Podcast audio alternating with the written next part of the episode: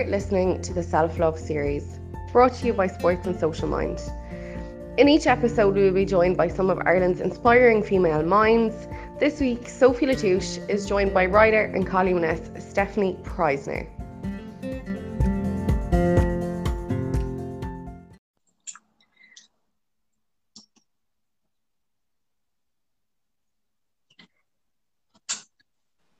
Hello, Stephanie.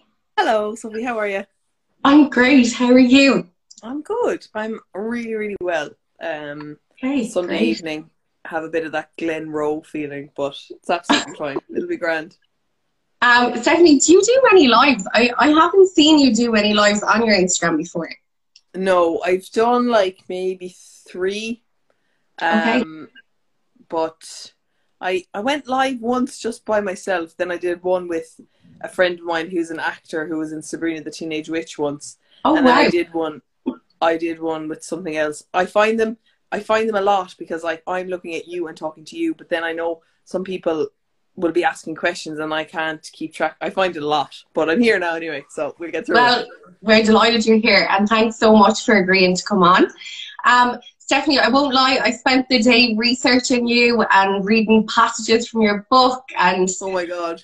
Yeah, but look, I've been following you for ages anyway, but I think the deeper I dived, I was just like, you're amazing. And just to give people a bit of a background, if they don't follow you, um, what you do. So from what I know you as is being on social media and delivering us the news that we needed throughout the pandemic without any scare tactics, very black and white.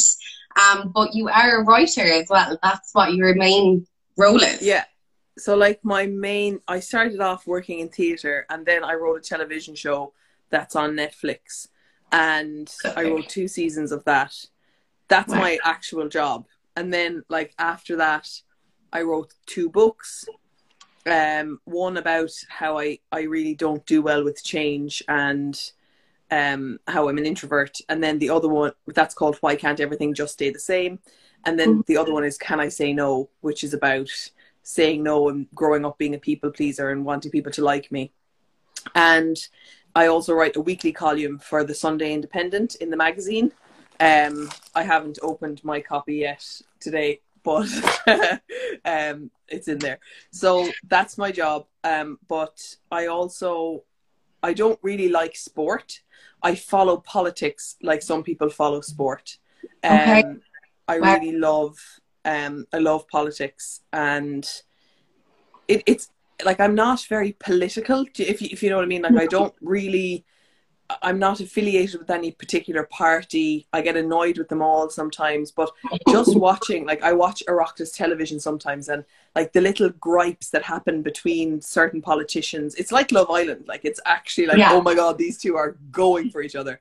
And so around the time of the general election last year, I realized that a lot of people who follow me and a lot of my friends, they don't know, like they don't know what it is to be in government or what is to be in opposition. You know, they were, they didn't know the difference between Fianna Fáil and Fine Gael.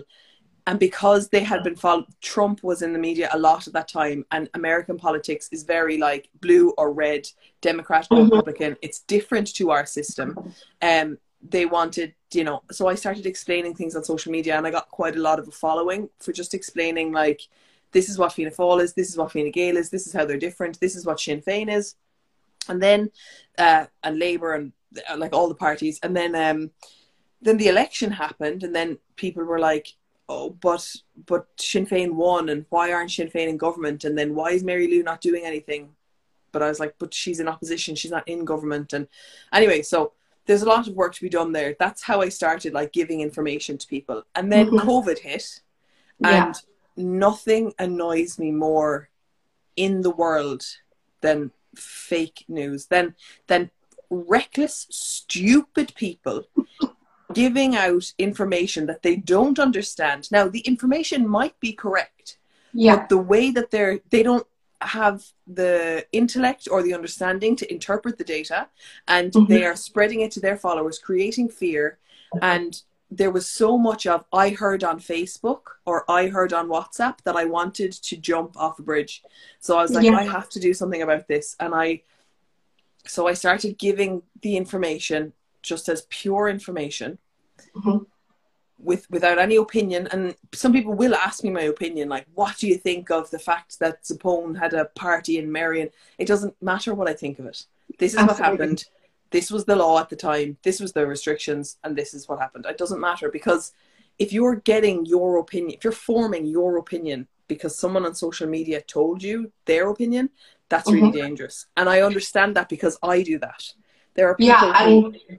I did, Sorry, I did, no, you're fine. I did, um, I read a little passage from one of the books, but I also listened to Caroline Foreign's podcast, and you did say that it was almost like a bit of a coping mechanism for you throughout, because you do well with rules and being black and white. Yeah. So in a way, did it help you to be researching those rules every day and to understand what was going on? And then, you know, was it therapeutic for you to actually bring that out to the public, and in the in the interim actually educate people of what was going on as well? Yeah, I guess you'd have to go back to a year ago when, like, I wasn't leaving the house at all. We weren't, I was leaving to go for grocery shopping maybe once every two days. Um, I was doing big jigsaw puzzles on the floor. I still had some of my work, but some of my work had stopped.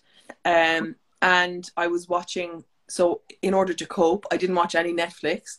I watched three or four news cycles a day on different channels. I followed the World Health Organization. I was keeping up with the data. I started a podcast where I was interviewing Luke O'Neill and that, and Luke is a friend of mine. So I was like talking to him about what was happening and then explaining those facts to people in language that they understood. I always say to, like, if I have to go to a doctor, I'll say to him, can you please explain this to me as if I'm six?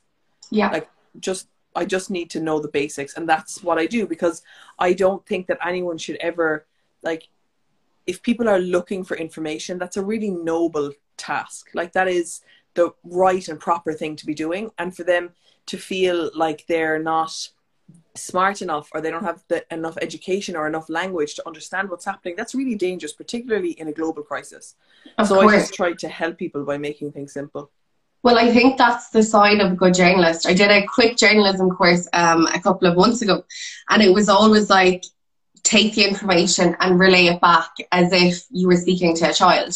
And I think you did that so well. And, and I assume that there was a lot of people that would have went to your page before they would turn on the news or before they would research stuff themselves. So, like, thank you, because I was one of them, um, for, I suppose, creating that space for people and making people feel like they were in control. Because every day I'd be like going onto your page being like, has she got a story up yet? Has she got an update up yet? And I really feel like you carried us through, for the people that did go onto your page, you carried us through based on facts. And I did love when you would put up, when somebody would ask your opinion, you would write back, you know, and you put it on your story and say, I'm not here to give you my opinion. Please stop asking me. And I suppose that does lead me on to your boundaries within social media, because, okay, you're carrying forty-seven thousand people through a crisis. How did you create those boundaries with your social media in order for it not to affect you personally? Um, sometimes it did. Like, I do vaccinated followers every day. Yeah. I've been doing it every day since the twenty-ninth of December. Mm-hmm. Like, I got married this year. I did it on my wedding day. I did it on my honeymoon. Wow. Like, it's a, because I also feel like it's a thing now, but I have boundaries, but I'll put them up. I will say, I put up a question box and I will mm-hmm. say, if you're looking at this slide, the question box is now gone. Do not send me a message. Like, people were sending me videos of themselves coughing, being like, oh no, I have COVID. It's like, I'm a writer. Like, I am a writer and this is Instagram. Call yeah. your doctor, you know. I don't I don't want that responsibility. And also, you know, now it's kind of like, I have to, I'm going to Spain on my holidays, what do I need to travel? No, mm-hmm. that's not what this is for. What I used to do was I would watch all of the press briefings mm-hmm. and I would tell you what the new rules were in a in an infographic. And then I would do a Q and A. And, you know, I found that it was a lot of businesses who were coming to me being like, can we open? How many people can we open for? And and those, I was very happy. I, I like reading legislation. I like reading those big documents. Um, mm-hmm. And it, so I liked being able to say, you can open for this many people if you have this much space and this, you know, I, I, I like that. But when it got into personal, like, can I go to the gym? I live in Galway on the border with Mayo. My gym is in Mayo. Can I cross the border? And I'd be like, no. And one guy, I remember, messaged me and was like, but I can see the gym from my bedroom. And I was like, yeah, I can see the moon from my bedroom. Stay in your house. Stay in your house. Yeah. Um, yeah, absolutely. But I think, look, I think you did do a great job. And like that, like with the boundaries, I think you made it very clear to people, this, this is literally what I'm doing. Don't ask me stupid questions. And if you do, I will not answer them, which I thought was absolutely amazing. And I suppose when I, so I listened to, okay, obviously you're on social media, you're producing content. And I was listening to the podcast that you did with Caroline Foreign. By the way, if anyone's a fan, they need to go and listen to that because it was incredible. Um, so that, but, can I just say something about that, right? Yeah. That podcast was like the most honest. So Caroline and I, obviously we know each other and we've been around mm-hmm. each other, but we, we were sort of frenemies. Like we, we didn't really like each other, and I agreed to do her podcast. And then I was really nervous, but during the podcast, we kind of say like, I thought you hated me. And she was like, but I thought you hated me because you were spicy to me. And we kind of deal with it live on the podcast, but I was sweating like. No, but, but this is actually the point that I was going to bring up, that, you know, your consumption of social media. And I suppose the fact that you said that because uh, you might have felt a certain way that you actually blocked her, and you yeah. said that to her. And I was like, fair play. Like the fact that you said that to her, and she was like, well, look, I would have maybe muted people and stuff like that, but I think it was incredible for you to be as open and honest. Um, and I suppose, yeah, your own consumption with social media, Caroline Foreign aside, what are the kind of tools that you use to kind of set boundaries, or what do you consume? Um, I, so like, I have a very porous mind. Like I'm influenced very easily. So I have to be really careful with that. And I have issues with like, I have issues, I have, I, I suffer with an eating disorder, and I have issues around body image and stuff. So I have to be really careful on social media. And you'll very frequently, if you watch the number of people that I follow, some days you'll see that it drops by like one hundred fifty people, just because I'm like, no, you're not good for me. Like this is my, this social media is, it's my place to go. And mm-hmm. I don't care if people take offense if I unfollow them. Like I have friends who I can be real life friends with, but I can't follow them on social because they're insufferable. Really? Because they're not the person that I know, because they're trying to run a business or they're trying to promote their thing, and it's totally fine, but that's not the person I want to be friends with. I want Absolutely. to be friends with the real person, so I just won't follow them. But I'll have that conversation. I'm not duplicitous. I, I won't lie about it. Um, yeah. I follow a lot of accounts that are like, Inf informational. Like I, I said on my story today, I actually don't watch television anymore. I will watch Instagram yeah. all day. Like last night I watched a twenty-six minute video about a par Aristotle's par paradox, which is about a wheel, um, a mathematical thing, which I'm not even that interested in, but it caught my attention. Um, and I follow, um, I, I kind of, I go on to Reels a lot. And then I, like I follow this woman in America who's got a baby who has some chromosomal issue, but is very adorable. I've been following her for about a year now, just looking at her grow. I don't, I know all about her life, never met her. Don't know why I follow her, but the algorithm just brought her up to me. Yeah. Um, so I follow things that capture my interest, but nothing that's too, like sometimes I'll follow only inspirational accounts. And then, and then I'll get into this sort of toxic positive space where I'm like, oh my God, I'm having a negative thought. You know, mm-hmm. and then I'll be like, actually, that's dangerous. So I'm going to unfollow all the positivity accounts, because sometimes it's okay to be feeling negative. And then I'll follow all A S M R, like watching people cutting up soap or cleaning yeah. a swimming pool. And I'll follow yeah. all those accounts. And then, and then it'll turn to like, you know, all German language accounts or something, something to do with the television show I'm watching. So it really does. I, it's very flexible. It has to be, because my mood changes. And yeah. if I find myself Um, upset by something I've seen or comparing myself to someone, I'll unfollow them. No okay, and that's a, that's a really good way. And I like the fact that, like with Caroline, you address it with the person beforehand if you're friends with them in real life. You know, there's, you're doing what's right for you. Um, and that kind of brings me on to something that I did pick up on, that I suppose you said a couple of years ago when you had your Facebook account, it was kind of the funny account. It was where people would go.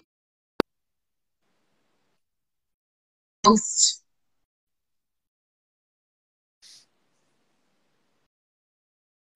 um, sorry there, my phone just rang. Um, but that you had to almost like reinvent yourself, rebrand yourself, and um, I suppose with that came losing friends, and it was after you came back from your tour in Australia. And I mm-hmm. suppose how I suppose how did you find that with I suppose moving from one part of your life to another part of your life? And I suppose the thing that struck out for me was the losing friends when you stopped drinking and stuff like that. Um, yeah. Well, it wasn't like it wasn't it definitely wasn't rebranding. It was just becoming yeah. a real version of myself. And yeah. I'm I'm like a I'm quite introverted, and I I'm naturally kind of shy. Um, I can show up and I can yeah. turn myself on, but yeah. it really depletes me, and I need time. So I only do it when I have to do it. Um, but there was no real space. I didn't really know that growing up because yeah. um, for whatever reason, I just felt like I, I have to be, if I want to have friends, I have to be fun to be around. And mm-hmm. when it, I, I'm very, I don't like loud noises and I don't like crowds. I get very anxious. And so when you're in your twenties, crowds and loud noises, all that's what you do at the pub. So I yeah. would have to be drunk. So I used to drink a lot. Um, not a lot in frequency, but a, like more volume than other people to get to that level where I could tolerate the situation I was in. And because I was uncomfortable, I wanted to be funnier than my discomfort. So I'd be like, I'll be really loud and then you won't notice how like awkward I am. Okay. So yeah, I was, I was like, I wanted to be the person who all of the chairs were facing, you know, that mm-hmm. person who was the loudest. And I'm not, I, I don't know how, I don't know how I did it. Well, I did it through alcohol, but then, so when I stopped drinking, I wasn't able to do that anymore. And I didn't want to drink. So yeah. I had to say like, actually, I can't go to that place because it's too loud and there's too many people. Um, and then I realized that there were some friends who I had never been sober around. Mm-hmm. Like I only was with them in a drinking setting, and without the drink, we didn't have very much in common. And if I had met them for the first time now, we, we wouldn't be friends. And so it's, it's very painful at the time because either they leave you or, or you realize that you have to leave them. And so that happened quite a bit. Now, I think that's also a natural thing that might happen a little bit more subtly in your twenties as people just fall away. But for me, it was sort of like a, I'm very cut and dry about things. So I was like, yeah. no, I'm not going out. If you don't want to meet me for a walk, or if you don't want to meet me, you know, like for lunch or a non-drinking thing, then I've nothing to say to you, which is just, it's not the right way probably to go about it, but that's just, I'm, I'm kind of a little, I find it difficult to know how to do that gently. So I just do it. Um, okay. and uh, so I, I did lose a, a lot of friend, but, friends, but I gained so many people yeah. who also don't drink and who don't, um, you know, who, who now know me in this context, you know? Of course. Um, and so Stephanie, do you, do you drink now or, or do you just, no, no, just I haven't, I haven't drank since, uh, J January, twenty fourteen. So wow. seven, seven and a half years. That's amazing. Yeah. Like, I mean, I know obviously it's just something that you've chosen to do, but I think like as someone like that, I used to love the party life. And I suppose as I grew up, I realized I actually didn't like the taste of alcohol. I didn't actually like being drunk. And like that, you know, people and places that I once felt most comfortable in fell away. And I think it, it is hard to reestablish yourself, or, you know, if you are a bit of an introvert and stuff, as you said, to kind of build those connections, but actually they are the more meaningful connections, you know, when eventually mm-hmm. they are kind of, um, established, you know, and you have to put yourself out there a little bit, you know. Um, and so, like, how has your, I suppose you and Noel, isn't it? You just have the, the cutest little life. Like, I love the stories when you ask him questions and stuff like that. I just think it's fabulous. And you really went under the radar with the wedding. Did you have a great day? Yeah, we had a really, really, really nice day. Um, we did it just in a way that I was able to tolerate. Like, I was dreading it, I have to say. Like, I had that feeling, really? I don't know if anyone watching, do you know that feeling of the Debs? Like, I really didn't want to go to my Debs. I had pain in my stomach for weeks coming up to it. And really? It was the same with the wedding. I was like, I just need this to be over. And I still, like, I, and I didn't, like, I, I tolerated the day. I got through it. Yeah. Um, but like, I wanted to be married. I wanted to be married. I didn't really want to get married. I don't like people. And this might sound really weird, and I don't really understand it myself, so I, I can't say too much about it, but I don't like people looking at me. Like, on Instagram, I'm fine. I go on T V. I host a T V show. I, I host a radio show. But in person, when I meet people, I'm like, oh God, I, I don't know what to say. I, do, I, I, do, I feel like everyone has a script that I don't have. But when it's me and I'm just talking into my phone on my couch on Instagram, it's fine because no one's actually going to come back at me. But when yeah. it's a two-way, I can be like, oh God. So anyway, we had a really nice day, but it was very much catered to us. I wore my runners. I got my dress in T K Maxx. There was no drama.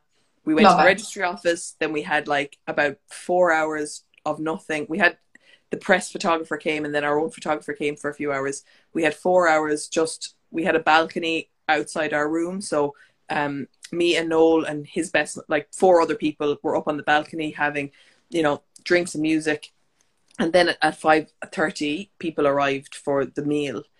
And, you know, that was like, that was a lot. That was like when, when Julia Roberts, well, or when Hugh Grant opens the door in Notting Hill and everyone's there taking pictures, like, it was just like, oh my God, everyone arrived at once. But then slowly I was able to, like, my shoulders came down a little bit and I was like, okay, this is fine. These are safe people and it's lovely. And then it was really, really nice. But um, well, congratulations. I can, safely, I can safely say I have been to the last wedding I will ever go to. And, and, and that is that makes me feel very, very happy. Well, um, I just think, I don't know, I love what you have. And I love even the way that you met. Sorry, I sound like I've been stopping your life, but I kind of have. Um, but just the way that you met, that you gave him a book, wasn't it? Yeah, so I used to do book reviews on Instagram. So yeah. I, for on in twenty twenty, what year is it now? So twenty eighteen, I decided I would read one book a week and review them on Instagram. So they're in my highlights. And I reviewed this book, my favourite book ever, called Once More We Saw Stars. I reviewed it in Jan, February, but it wasn't out until April, which is a really annoying thing for an Instagrammer to do. um, anyway, so loads of people message me all the time. My D Ms are bedlam. But Noel messaged me on Twitter to say that he had messaged me on Instagram about that book because he wanted to, to read it. And that he pre-ordered it, but it wasn't available till April, and was that right or whatever. So we were kind of going back and forth, and I was like, oh my God, I'm sorry for reviewing a book that's not even out yet. That's so annoying. And then he was like, ah, it's grand. I'm on my way into work now. And I said, where do you work? And he said, Leinster House, where government buildings are. And I happened to be going in that day because I had a meeting. And uh, I was like, well, I'm going in there today. That's mad. Um, I'll bring the book and I'll leave it at reception or whatever. And he was like, yeah, cool. Do that. And then when I was in there, I was like, I'm just leaving it at reception. And he was like, I'm actually on lunch. Do you want to get a coffee? So we got a coffee. I gave him the book. We were talking. And then I lost my wallet. So I had to, like, I was going back and forth with him for a few days about the wallet, where he was like, did you find it? And then it was in Pier Street Garda Station. And I was like, thanks for helping me look for it. Can I buy you a coffee? I had no idea that we were, that these were like that kind of a coffee. But then I yeah. never know if someone is flirting with me. I'm really bad. And then he, like, overtly was like, can I take you on a date? And I said, no, that's so cute. Oh, God, right. Okay, that's what this is. Yeah, of course. And that's how it happened. And it just went from there. Yeah. And he's smashing. He's the best. He's also yeah, on no. cloud nine today because Mayo won. That's why I'm wearing oh, green yeah. and red. Yeah. You'd swear he actually played the match the way he's going on about it. That's brilliant, though. But look, you can, you can fully see that there's just such a connection there, and I don't know, I just think it's a brilliant story. Um, Stephanie, one thing I wanted to ask, just because obviously you carried the whole of Ireland through the pandemic, um, did you get any, like, I suppose, recognition for that through any government agencies, or did anyone approach you, I suppose, from a higher power and said, listen, thanks a million, or here's a medal, or even a, like a meal voucher? Like, surely no. someone recognised that, no? A couple of people like you have been like, that was a public service, thank you so much. um, and and a hotel in, uh, a hotel I think in Tralee has been like, if you ever come down, we'd love, you've helped us so much. But like actual people, no, they haven't. Um, I, um, Amy O'Connor wrote a piece in the Business Post a couple of months back about, you know, people who carried us through the pandemic. It was like uh, Richard Chambers and Zara King, and, and I got a little mention as well. Um, but yeah, no, that that's that's that's well, not it. But like, you know, it's a, it's more about the people who, like, I had one one woman, I'll never forget it. It was just, you know, when they introduced that U K travel ban. Very, yeah. very quickly. And it's a really sad story. She had travelled to the U K because she was thirteen weeks pregnant and she couldn't get a term. There, there was a fatal fetal abnormality. She couldn't get a termination in Ireland because you can't get an abortion after twelve weeks here. So she travelled to the U K for an abortion and left her four-year-old son with his grandmother and travelled to the U K and then couldn't get back. And she oh messaged me and she was like, I don't know what to do. Like, I'm lost and you've carried me through and I know that you're just a writer, but do you know what to do? And I just said, where do you live? And I got onto her local T D and I just, because he actually was following me on Instagram and I was like, can I have your number? I need to ring you. And I rang him. It was Christmas, like the day before Christmas Eve or something. Oh my God. And I was like, you have to do something, like this is horrendous. And anyway, through the long and short of it, we got her back on a, on a flight that evening. But it's, Stephanie, that, that's it's incredible. But it's those people, like, I don't really care about the government saying thanks. Like, the government should have been doing this, you know? Like, if they thank me, they're also acknowledging that they have not done their job, yeah. which is to communicate clearly. Um, but it's this, the little, you know, the little small messages that I get of just like, thank you so much. Absolutely. That's enough, like.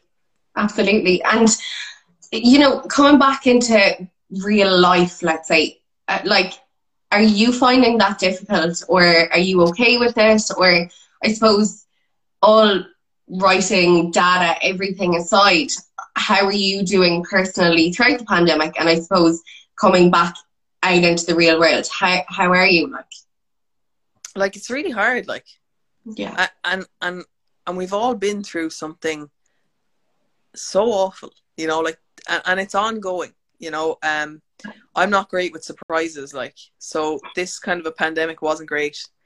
Yeah. And I, I just look at people sometimes when I'm in the park and everyone's kind of getting on with it. And I just kind of like, one day, can we all just get together and be like, oh, that was a lot. Like, I'm an only yeah. child. My mother was down in Cork on her own. I couldn't get down. I didn't, I, I have asthma. I was in Beaumont Hospital. I couldn't breathe. Like, I had COVID. Like, it was just... what we've been through, I'm still reeling from it. And so there are times when I forget about it and I'm totally fine and I'm out in the world and I'm like, oh yeah, I can see people again and I'm vaccinated and thank you, science. And then there are days that I'm like, oh Jesus, like, what is the future? Like, what if that happens again? Nothing is certain. I've lost the naivety that I used to have. I think we all have, you know, yeah. where I make plans now, but it's obviously like, well, you know, that might not happen because of COVID, might kick off somewhere and something will be cancelled. Um, so it's definitely shaken my sense of um, security, my sense of um, safety in a way that's really, that can be really difficult sometimes, you know, like I say we had a, we had a date night, we were going to the cinema and we had it all booked. And then the cinema was in a shopping center and I went in and there was just so many people. It was like twenty nineteen again. And I was like, I can't, I can't. Like, mm-hmm. I was having palpitations. We just had to leave. Like, and, yeah. you know, just being gentle on myself and not, and not, um, and not reading too much into it, because what we went through was not normal and it's not common and we shouldn't be expecting ourselves to just bounce back, you know? Like, I can get really critical of myself. Like, oh, I, I, I'm heavier now than I was when I went into the pandemic.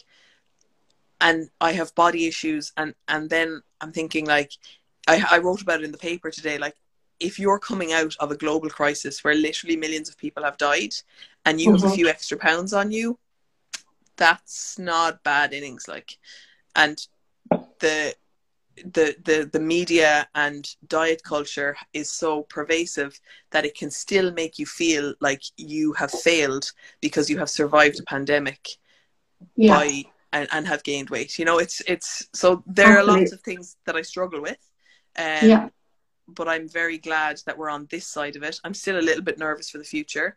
um I'm interviewing Luke O'Neill on my podcast again on the twenty-seventh. I have a lot of questions for him. um yeah. I hoped I did have hopes that the vaccine would bring us a little bit further. I thought that the vaccine was, I know the vaccine is our way out of this, but I, Delta has really kind of thrown a spanner in the works in a way that I wasn't expecting. Um, so yeah, it's just an ongoing daily thing of like, how traumatized am I today? Oh, not much. Okay, I'll get on with my day. Or like, on a scale of one to ten. Yeah. yeah. Um, um And just with the newspaper club, because I know this is something that you're really passionate about, and I know that you have a lot of followers that contribute to the newspaper club every Sunday, but explain to us, like, why is it so important to have the newspaper club? What does it mean for the media? The newspaper club I started, I write for the Sunday Independent, but the newspaper club is any newspaper. I don't care if you buy the Sunday Independent. But mm-hmm. by buying a newspaper, first of all, that money keeps Irish people in jobs, mm-hmm. like people who write the paper, people who sub edit. So like when I write my article, I'm really bad at punctuation and commas, and so there's a sub editor and they're hired to like make sure my sentences make grammatical sense. There's also comes something called house style. So like you'll notice in the Sunday Independent, if it says one hundred percent, it will say one hundred P C, whereas mm-hmm. in the Irish Times they'll have a percent symbol. So it's the sub editor's job to make sure that the house style is across. Then there's an editor who makes sure that the whole of the paper is is sort of like in in one sort of united front. So like there isn't like six articles in one paper about climate change, that there is a broad, that they're covering the right things. And then there's yeah. people who sell ads. You know, the, if by buying a newspaper, you're supporting a whole industry, the people who print the paper, the people who deliver the paper. Um, and and that journalism is not free, you know. So if we don't have... if you don't buy papers, papers go out of business. And if mm-hmm. papers go out of business, we don't have journalists. And it's not just newspapers. Like you'll notice that Ireland A M, all of the radio shows, all of their shows are based on what is in the papers. And if yeah. we don't have that, then we're just leaving it up to Facebook and these fake news sites that create clickbait that isn't even true on data that we can't verify because we don't have people who are paid to do that work. And I'm just very passionate about truth and and rigorous journalism and people uncovering things like like the Magdalene laundries, like like yeah. the Tune babies, like real investigative journalism needs to be paid for. You don't get that for free. And, and it shouldn't be free. So to buy a newspaper, I, I think the Sunday Independent is actually the most expensive one, and it's three. I get it delivered, but it's it's three seventy a day, a three seventy a week on a Sunday. But to buy a newspaper, it's not that dear, and it really has an impact not just on jobs, but on the type of information you are getting. And I feel really passionately about that. That's why I started a newspaper club. Sorry. Yeah, no, no, no, no. But you know what? I think it's important for people to understand that, because, you know, instead of it being just a vanity thing, like, oh, buy the paper, I have done an article in it. I think it's important for people to understand, I suppose, the whole backstory and what you've just explained to us, because it is jobs. It is real journalism, and it and it is people, I suppose, with investigative journalism actually uncovering things, as you said, like the Magdalene laundries and stuff like that, that you just... you have to pay for that type of stuff, you know. Um, so fair play to you, and I think it's incredible that um, that you started it. And I suppose for anyone that might be watching it that is looking to get into journalism and maybe get a piece published, what what would your advice be to them? So I am not a journalist; I'm a columnist, which is different. Okay, um, a columnist is basically like someone who's up. like someone whose thoughts or someone whose view on the world people find interesting and they write a column. So I'm not a journalist. Okay. I don't. And that means that I, like, I'm not, it's like the difference between um, a physiotherapist and a physical mm-hmm. therapist. Like a physiotherapist has gone to train, like has done a college degree in that and is accredited and mm-hmm. has a body that overlooks that they're doing best practice. There is a journalism like association that you have to be allied with to be a journalist. So I can't, for example, rock up to the the government press briefings. I'm I'm not in, I'm not bound by the journalism. What is the board? Like, you know, the best practice that like makes sure that people are doing their job properly. Um, but if you want to be a journalist, um, I think with any job, it's the same.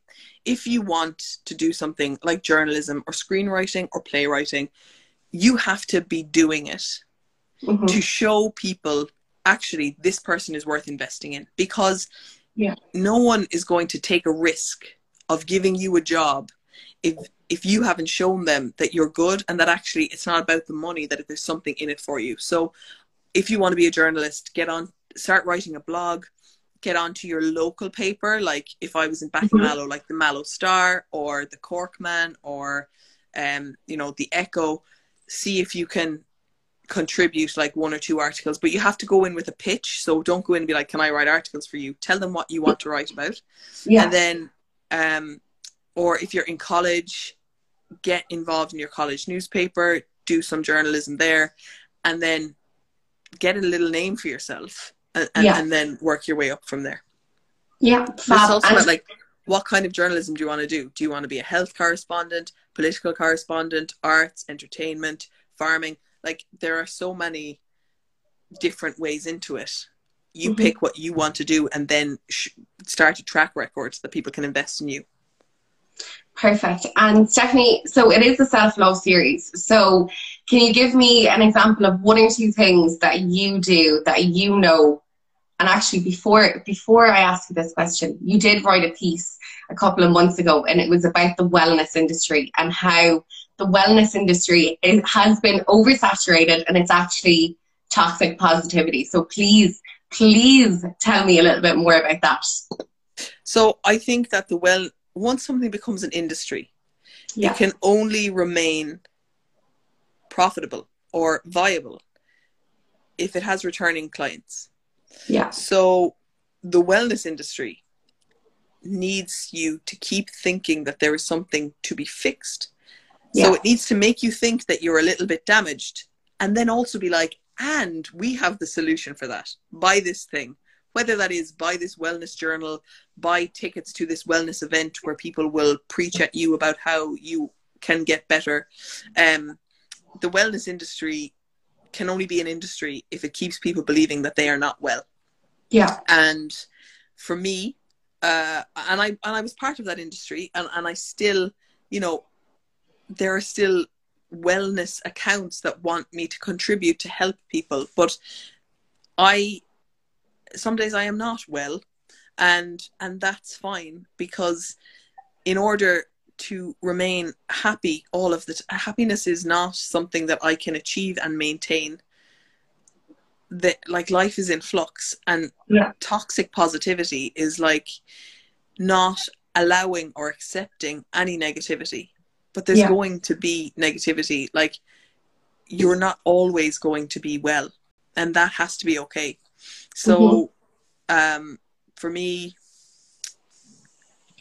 like, were you asking, did you want me to continue on to self-love or just say more about that? Well, I suppose just, I think it was just something that when I read it, I was like, actually, she is right. So I just wanted to get just a little bit more of your opinion. I know you don't do opinions, but I suppose you're... No, I'll do opinions here. I, I'm happy yeah. to do opinions here. It's just on, on my account. I don't want to give my opinions.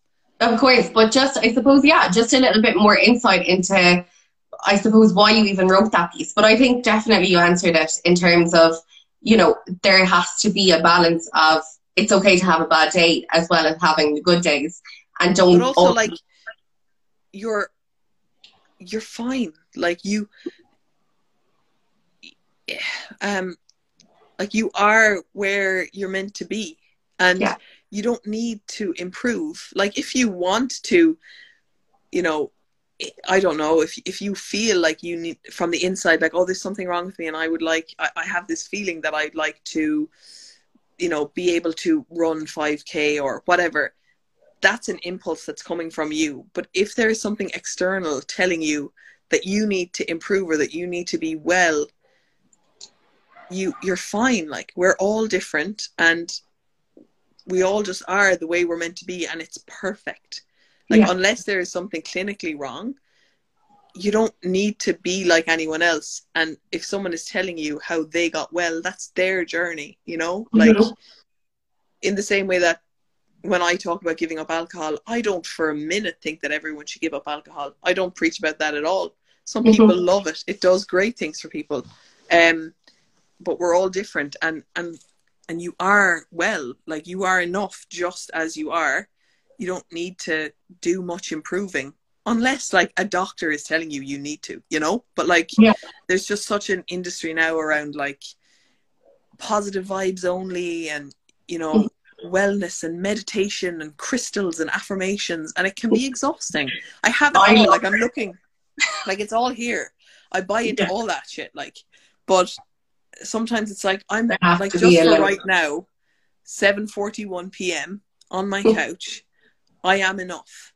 Yeah. My body is doing everything I need it to do for me right now, mm-hmm. and I'm perfect. I'm exactly as I am meant to be right now, and I don't need to do a course. Don't need to meditate. I don't need to do a meditation. I don't need to do a daily something. I don't need to journal right now. Everything is okay. And that's, that's important for people to hear as well, I think. Like, you don't yeah. need to do all these things. Thanks, Stephanie. Um, so now is the self-love. So what's one or two things that you do to give yourself self-love? Um, one of the things I do to give myself self-love, Um, I know that sometimes me on my own in my head is I'm in bad company.